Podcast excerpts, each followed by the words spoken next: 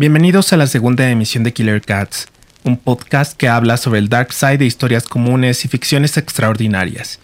Nosotros somos Play A Track y John Rewind, en vivo desde la frecuencia Kill Radio 3000.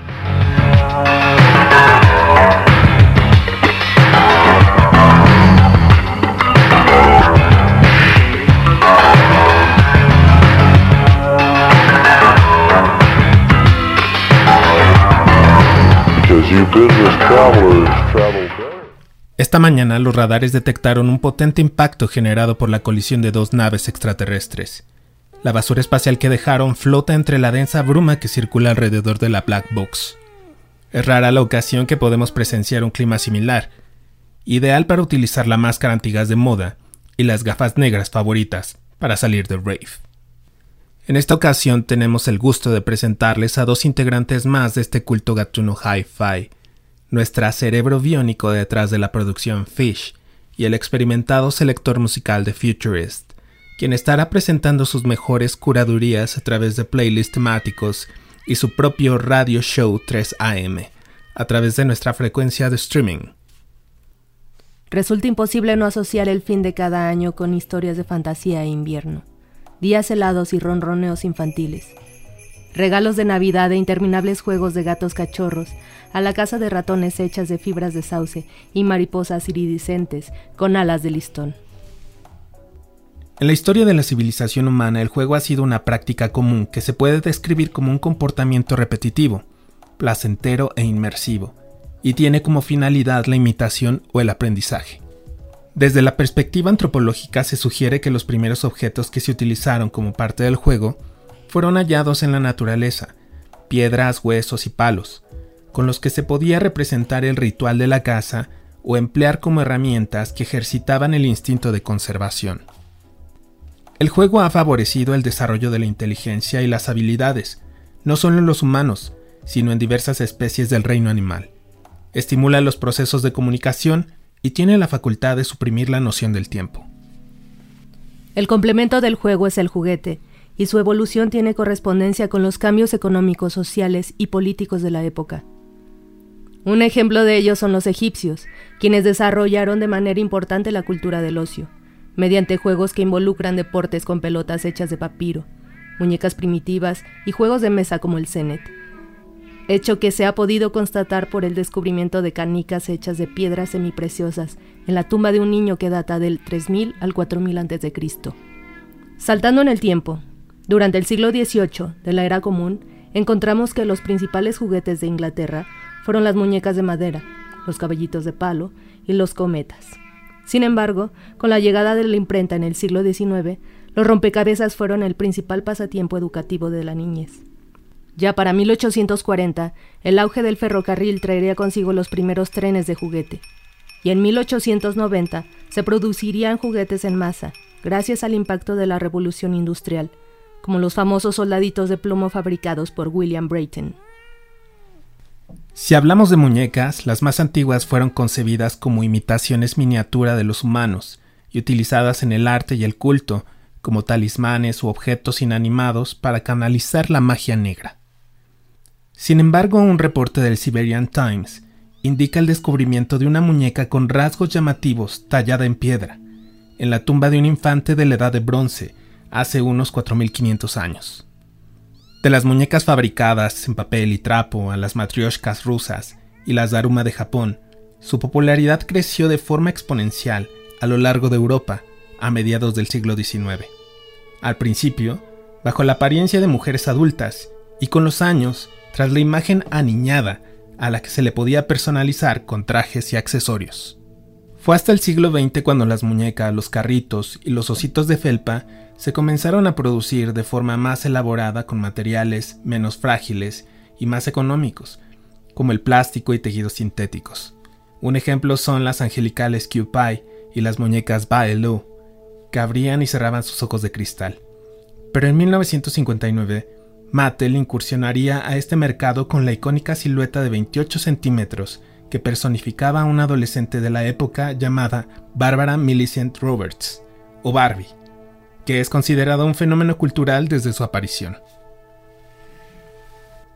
La Primera Guerra Mundial trajo consigo un boom en la comercialización de soldaditos de juguete, fabricados por Lionel y el Astolin, hasta la llegada de la Segunda Guerra Mundial, cuando las fábricas de juguetes y materiales se comenzaron a utilizar para la elaboración de armas.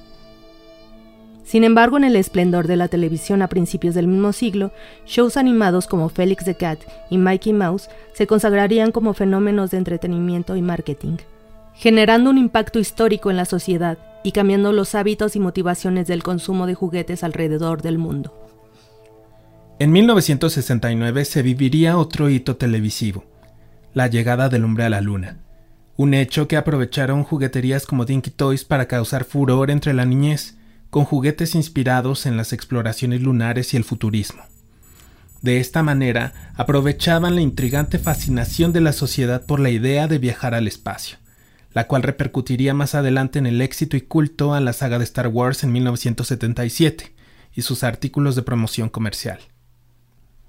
A partir de este punto, rumbo al final del siglo XX y principios del XXI, la repercusión de las innovaciones tecnológicas definiría el camino a seguir para el diseño y la venta de juguetes, resultando en la introducción de productos interactivos como el Binaton TV Master y videojuegos como el Game Boy de Nintendo o mascotas interactivas, conocidas como Tamagotchis.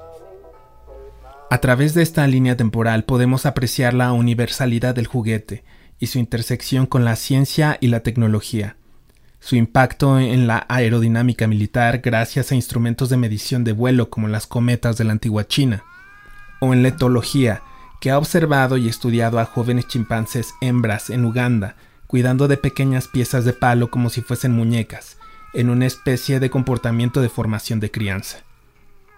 Sin olvidar mencionar los estudios sobre los efectos de microgravedad realizados en los años 80 con yoyos en la misión espacial del Discovery.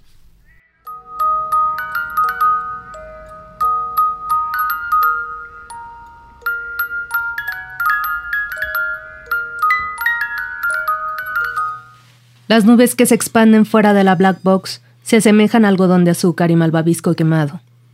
Me recuerdan una cápsula del tiempo, que recientemente Play y yo descubrimos enterrada en el jardín de arena de nuestra vieja nave. Se trataba de una cinta magnética titulada Un viaje inesperado. Recuerdo el día que tomé la grabadora y comencé a dar voz a aquellos juguetes que ya no están conmigo, a excepción de Nebo, un juguetito de plástico rosa, como el algodón de azúcar de la feria. Esta es su historia.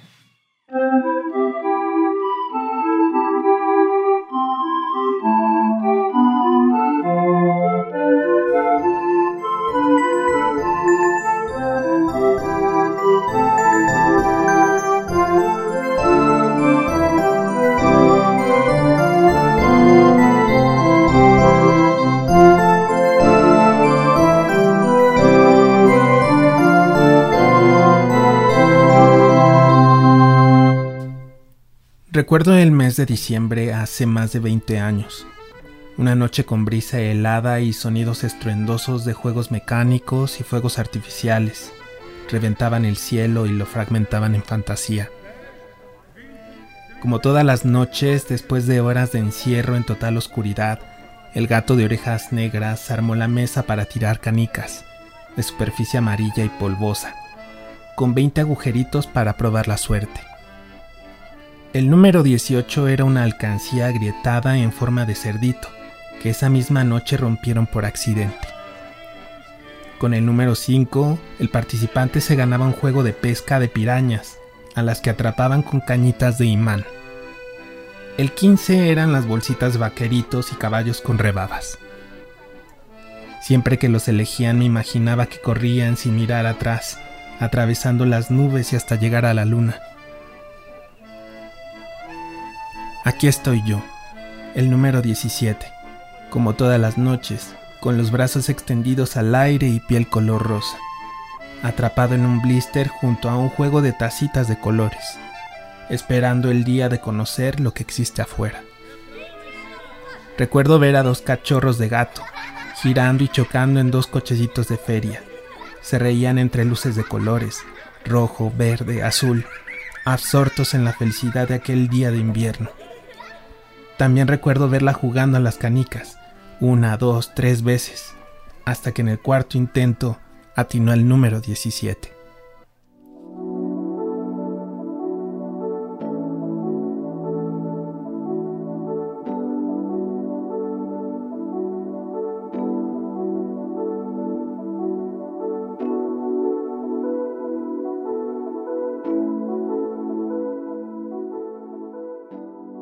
Esa noche después de la celebración, subimos a un auto y llegamos a un sitio distinto a la habitación oscura que conocía. La luz me cegaba de asombro, pensando en las cosas que aguardaban tras la barrera de plástico. Me llamaron Evo. Los vi, con esa sensación de delirio y pavor que se experimenta cuando de la nada eres el centro de atención. En un parpadeo, pude reconocer siluetas y expresiones que por un momento creí conocer de toda la vida me abrazaron y comenzamos a jugar. Los juguetes que vivían ahí también conocían a los gatos cachorros de mucho tiempo atrás. Todas las mañanas desayunaban con ellos leche y cereal alenguatadas. Juntos, al centro de la mesa contaban leyendas fascinantes y las actuaban con la fuerza sobrenatural que provenía de sus pequeñas garras y voces agudas. Fueron tantos días de felicidad. Me convertí en el amigo de todos y muy pronto en su líder. Soy Nebo, el de la expresión contenta, con los brazos extendidos al aire. Recluté a cada miembro de la pandilla con cuidadoso esmero. Pani, el osito de hule, pionero del kawaii, era mi segundo al mando. Scully, una lechuza blanca fanática de la serie The X-Files. Y Babas, el pequeño dinosaurio púrpura. Juntos protagonizamos historias de campamento y bandoleros, de estrellas de cine de la época y habitantes irreales de mundos alienígenas. Durante el juego, Play y John tenían una particular predilección por mi temperamento y carácter inusual. Recuerdo muy bien aquellas tardes, en las que éramos piezas de ajedrez, de dos reinos opuestos conformados por decenas de personajes. Recuerdo ser coronado como rey pequeño de aquel lugar.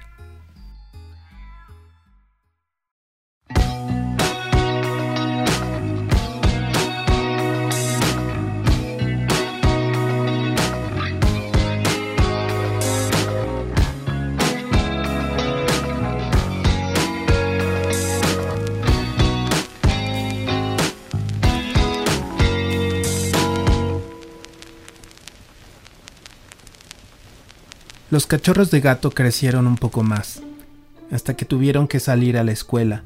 Con los años sus bigotes y sus uñas habían crecido, al igual que mi popularidad entre los juguetes. Esta experiencia se convirtió en mi itinerario favorito, escapadas de tres al colegio. Sin embargo, un día perdimos de vista a un miembro de la exploración, el dulce Teddy. El único rastro que había dejado eran algunos pelitos de felpa en el sitio donde se le vio por última vez. Perdimos a un amigo y volvimos a casa solo dos de tres. Cuando Play y John no se encontraban en casa, las historias eran más complejas. Nosotros los juguetitos de feria compartíamos ficciones con los héroes de aquel tiempo. Mario Bros y Luigi, el teniente Jack de los GI Joe y todos los miembros del club de los Patch. A medida que pasaban los años, los mundos se mezclaban. Con la llegada de la adolescencia, así como de otros lugares y otros rostros, comenzamos a separarnos de nuestros gatos y a hacernos invisibles. Pero nos quedaba la música. Las fiestas fueron un suceso en el rincón, donde pronto se comenzó a poblar de juguetes de distinta especie. Descalzos, a medianoche, saltando y bailando, con The Psychedelic First o The Runaways, pretendiendo ser superestrellas del art rock a la Velvet Underground o cantantes sci-fi al estilo de Gem and the Holograms, sin que nadie nos viera.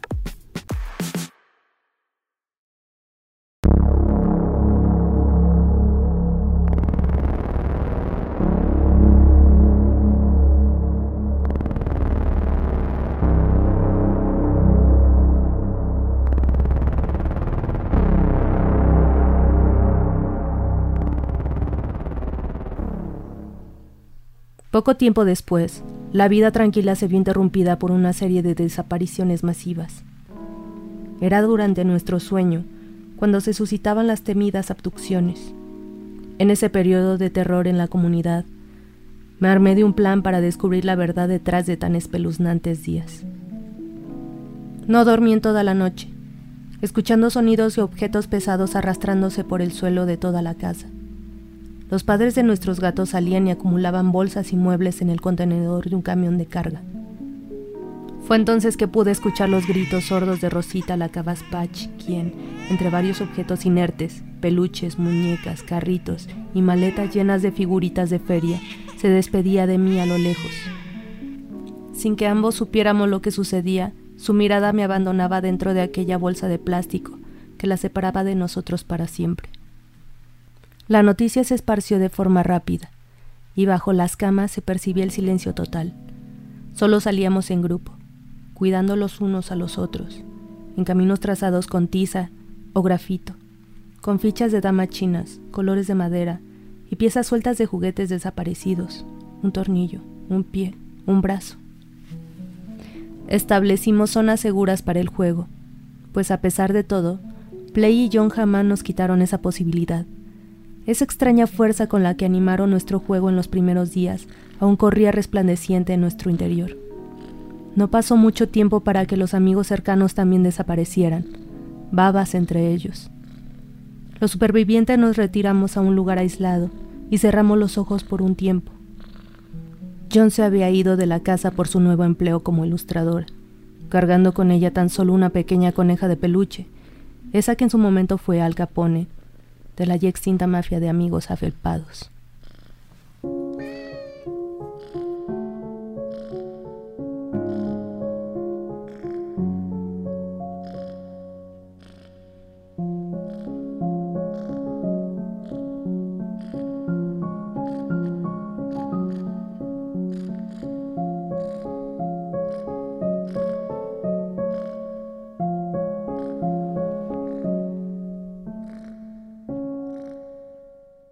A mi mente llega el día en que decidí abrir los ojos de nueva cuenta. La música proveniente de la habitación de Play me causaba mover los labios y los pies. Permanecí inquieto durante semanas, mirando y escuchando lo que sucedía afuera con paciencia y curiosidad. Play se había convertido en periodista y publicaba las nuevas tendencias en la música independiente. Pasaba horas tras el ordenador, atendiendo las asignaciones de trabajo con los auriculares puestos, cantando, escribiendo historias y contándolas en voz alta, repitiendo una y otra vez canciones de La Tigra, Cults y Glass Candy. En algún momento estos sonidos comenzaron a dar un nuevo sentido a nuestra existencia. Mis amigos despertaron del letargo y con ellos me puse a recordar los viejos tiempos Sentados en círculo platicábamos sobre los intentos fallidos de la supervillana Skipper y su secuaz el Troll para arruinar la Navidad hace más de 20 años. O de los programas radiofónicos de medianoche, shows de comedia de pie y talk shows presentados por una familia disfuncional de Playmobiles. Esa época que recuerdo se encuentra plasmada en una fotografía de John cuando era pequeña, con una sonrisa que abarca al mundo mientras abraza el blister de cartón y plástico que me contenía. Nunca más fue como cuando John tenía siete años. Hay juguetes que ya no están y que de vez en cuando veo reflejados en los nuevos personajes que llegan a cuentagotas con la etiqueta de ser coleccionables. Pero también en aquellos que han tenido una nueva oportunidad. Rescatados de otros baúles, como viajeros en el tiempo que traen consigo la nostalgia y un mensaje esperanzador. Ellos que hablan de una segunda vida después del olvido, y más allá de los tiraderos o los rincones sucios. Hoy día, de este lado de la habitación, los sobrevivientes replicamos las legendarias historias de los gatos cachorros, como si no existiera el tiempo, recolectando memorias para contar a refugiados y forasteros. Mi nombre es Nebo el muñequito de feria hecho de plástico rosa, siempre en la posición mágica, con una sonrisa eterna y los brazos extendidos al aire.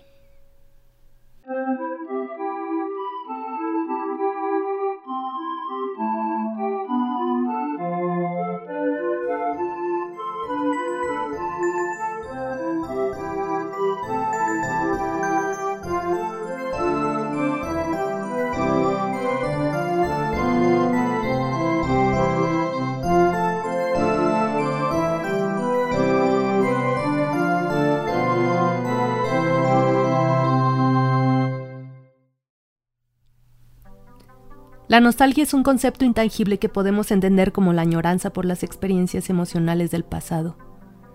Los juguetes representan de forma material el vínculo con esas memorias que amamos y deseamos recuperar. De ahí que la nostalgia sea la materia prima con la que trabaja y prospera la industria del juguete. Si bien los juguetes han evolucionado a la par de las sociedades de tal forma que las nuevas generaciones se identifican más con un dispositivo electrónico que con un osito de felpa. El coleccionismo adulto es el nicho de consumo al que la industria ha puesto como su objetivo principal. Un ejemplo de ello es el interés que ha despertado de Toys That Made Us, una serie documental que se centra en la historia de los juguetes de nuestra infancia, recabando datos históricos, anuncios de televisión y entrevistas que relatan de su origen y su legado, como My Little Pony, las Tortugas Ninja y los Power Rangers. La serie desvela el éxito comercial de las grandes compañías de juguetes a través del tiempo, a pesar de las adversidades y de sus competidores, logrando así un lugar definitivo en la cultura pop. Destaca el caso de Mattel en 1982, cuando decidió incursionar en el mercado para niños con la línea de figuras de acción de He-Man and the Masters of the Universe, con la intención de robustecer su éxito ante su competidor directo, Kenner. Mattel estudiaría a detalle el molde y expresiones del príncipe de Eternia y le produciría una propia serie animada en la televisión, a fin de enganchar de forma infalible el imponente mercado infantil. Un hecho que a la fecha sirve como ejemplo de cómo los medios masivos han moldeado los hábitos de consumo de las personas y en el camino inmortalizado niveles de aventura que de otra forma serían difíciles de emular. Siguiendo un esquema similar, franquicias como Sandio explotaron la imagen de Hello Kitty de una forma inequívoca, para obtener mayores rendimientos en el continente americano, después de un historial de intentos fallidos. Vinculando al personaje creado en 1974 por Shintaro Suji con los vaivenes de la moda, que a finales de los 90 había logrado establecer la vibrante escena J-pop y Harajuku en Japón transfiriendo parte de ese fenómeno al mercado de juguetes en Estados Unidos, que sucumbía ante la novedad de lo kawaii. Actualmente la industria del juguete se ha valido del revival y las reproducciones de juguetes del ayer para competir contra los smartphones que atrapan la atención de los nativos digitales. Estas nuevas generaciones, al crecer en medio de la revolución tecnológica y las redes sociales, viven una transformación continua en relación con sus hábitos de consumo por lo que representa un desafío para las franquicias de juguetes que desde hace varios años incluyen en su catálogo videojuegos, smartwatches, scooters y drones. A fin de responder a sus características y necesidades creativas, autodidactas, multipantallas y multiáreas. El enfoque hacia el mercado digital ha permitido rescatar de la quiebra a franquicias minoristas del sector, como Toy R Us, que al verse disminuida por la competencia que representaban las cadenas de comercio online como Amazon, no pudo recuperarse del endeudamiento y sostener su índice de ventas esperado, hasta que hace tan solo unos años pudo relanzar su marca, con miras de reorientar su estrategia de comercio en línea, sin dejar de nutrir la experiencia del juego en sus tiendas físicas. Es por ello que la industria del juguete insiste en echar mano de la nostalgia a través del coleccionismo, pues el cliente potencial de este tipo de artículos y memorabilia tiene la posibilidad de revivir sus tiempos de infancia gracias al control que tiene sobre sus ingresos económicos. Seguramente te has preguntado muchas veces, ¿dónde quedaron tus juguetes favoritos? ¿O qué fue de ellos? La respuesta quizás se encuentra en los mercados de segunda mano o en los tianguis locales muchos de ellos abastecidos por recolectores de basura o por gente que simplemente intenta deshacerse de las cosas que ya no les son de utilidad.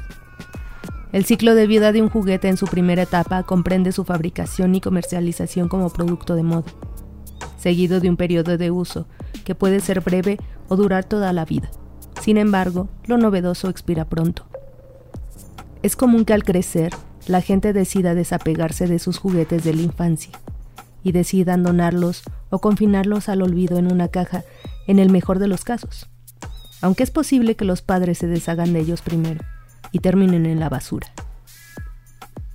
En la segunda etapa, los juguetes experimentan el peor de sus episodios, albergados en extensos terrenos rodeados de otros juguetes rotos o quemados, objetos descartados, chácharas y desechos materiales. En este lapso, el juguete comienza a adquirir un nuevo valor en la base de una nueva pirámide que es necesario escalar.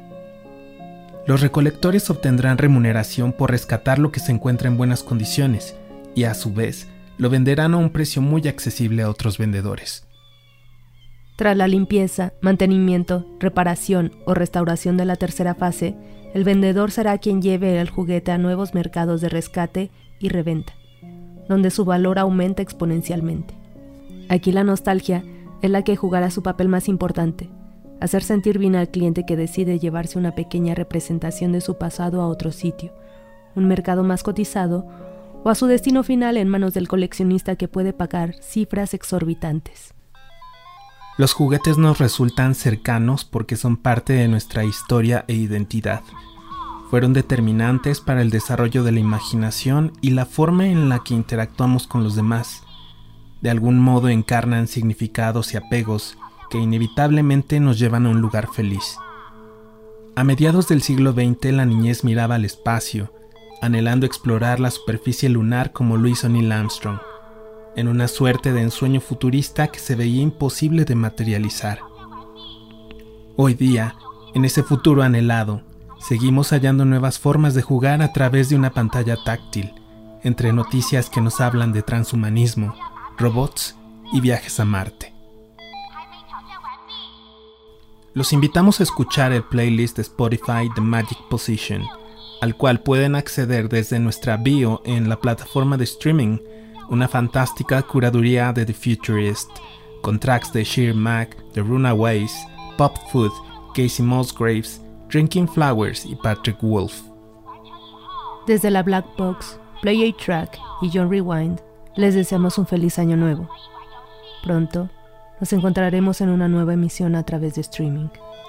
Acompáñanos en nuestras redes sociales para contenido adicional. Killer Cats en Mixcloud y Killer Cats Radio en Twitter, Spotify e Instagram, en tanto nos encontremos de nueva cuenta. Bye, miau.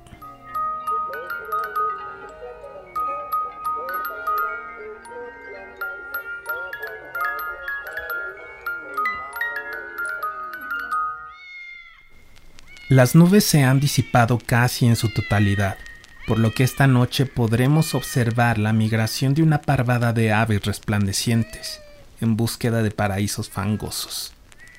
Aquí en la Black Box ya estamos listos para celebrar la llegada del nuevo año con nuestros amigos felinos, en una fiesta decadente al aire libre, con malteadas de planta carnívora y enlatados de salmón azul mientras que el curso de nuestra nave persigue el rastro de los gatos salvajes que han robado nuestras provisiones. Pronto nos encontraremos en un sitio inquietante, iluminado por destellos eléctricos en edificaciones abandonadas. Otra historia que contar.